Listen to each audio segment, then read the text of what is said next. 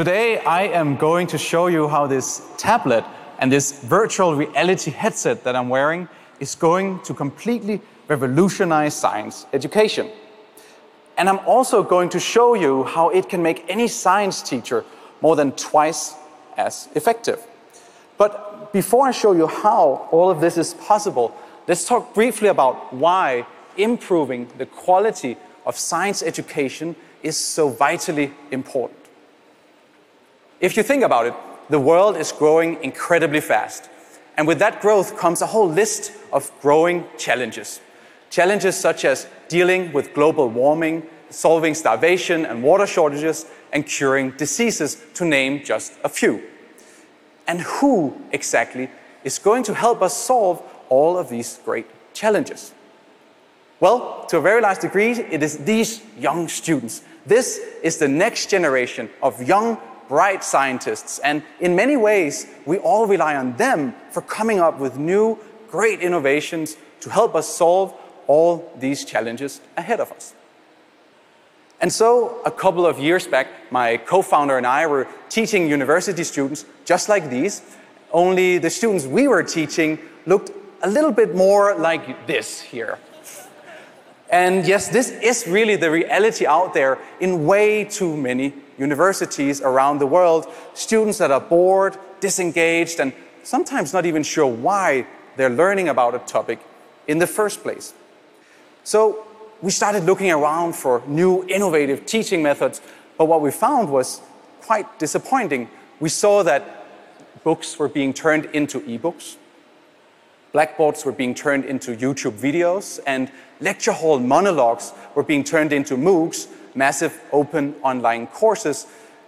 And if you think about it, all we're really doing here is taking the same content and the same format and bringing it out to more students. Which is great, don't get me wrong, that is really great, but the teaching method is still more or less the same. No real innovation there. So we started looking elsewhere, and what we found was that flight simulators had been proven over and over again to be far more effective when used in combination with real in flight training to train the pilots. And so we thought to ourselves, why not just apply that to science? Why not build a virtual laboratory simulator? Well, we did it. We basically set out to create a fully simulated one to one virtual reality laboratory simulator where the students could perform experiments with mathematical equations that would simulate what would happen in a real world lab. But not just simple simulations, we would also create advanced simulations with top universities like MIT to bring out cutting edge cancer research to these students.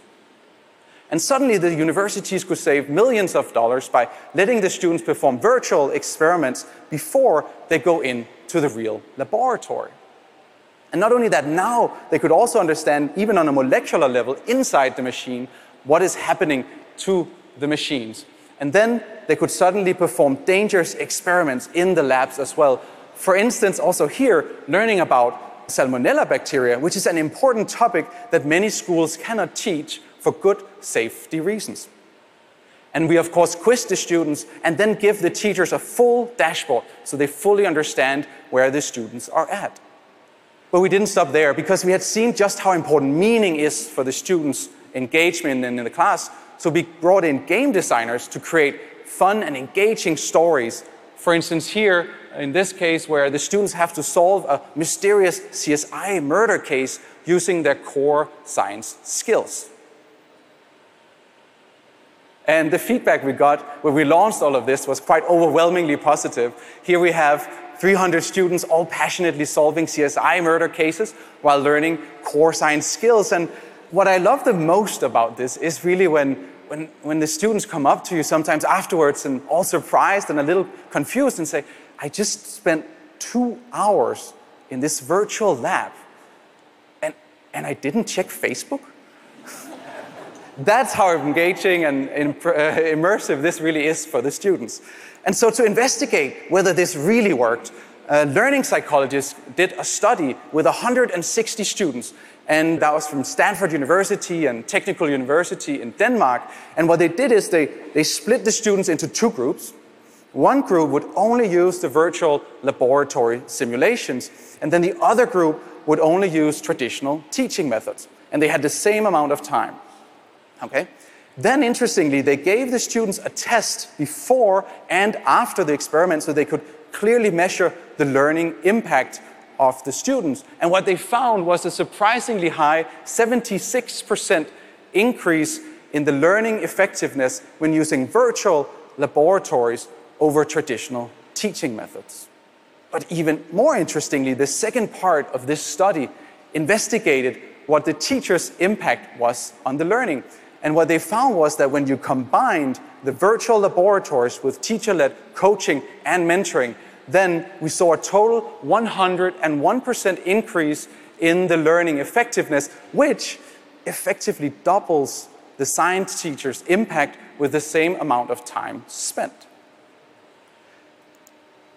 So, a couple of months back, we started asking ourselves we have a wonderful team now of learning psychologists and teachers and scientists and, and game developers. And we started asking ourselves, how can we keep ourselves to our promise to, of constantly reimagining education?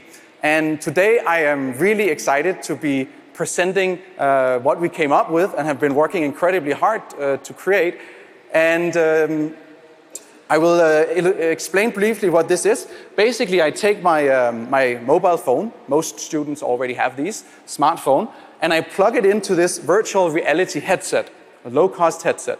And now, what I can effectively do is I can literally step into this virtual world. And we'll have some of you uh, in the audience also getting to try this because it is really something that you have to try to fully feel how immersive it really is. It literally feels like I just stepped inside this virtual lab. Do you see me up on the screen?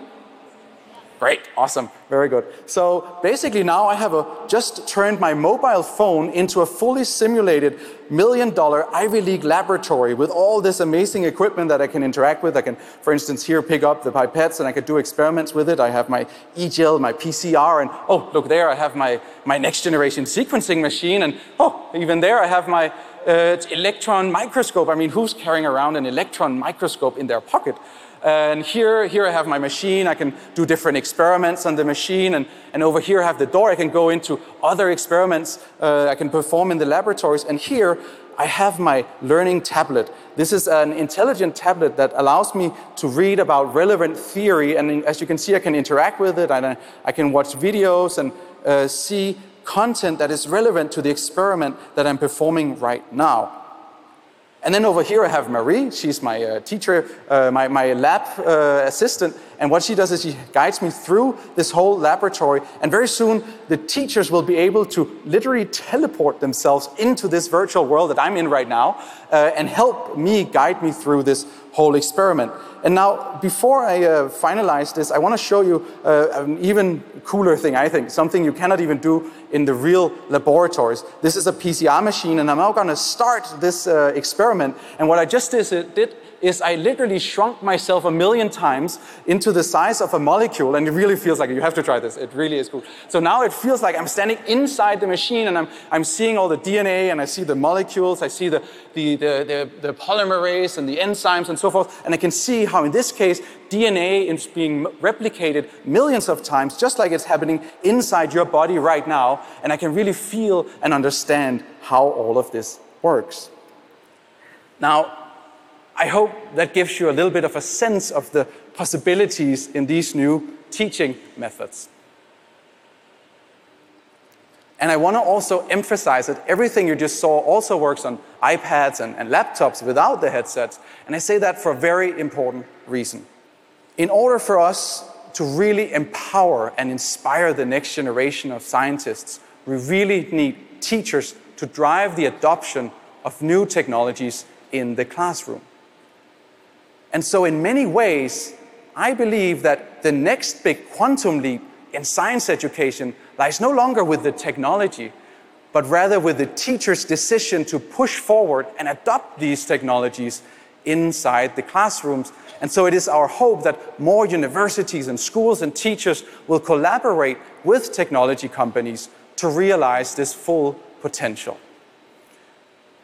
And so Lastly, I'd like to leave you with a little story that really inspires me, and that is the story of Jack Andraka. Some of you might already know him. Jack, he invented a new groundbreaking low cost test for pancreatic cancer at the age of 15. And when Jack shares his story of how he did this huge breakthrough, he also explains that one thing almost prevented him from making this breakthrough. And that was that he did not have access to real laboratories because he was too inexperienced to be allowed in.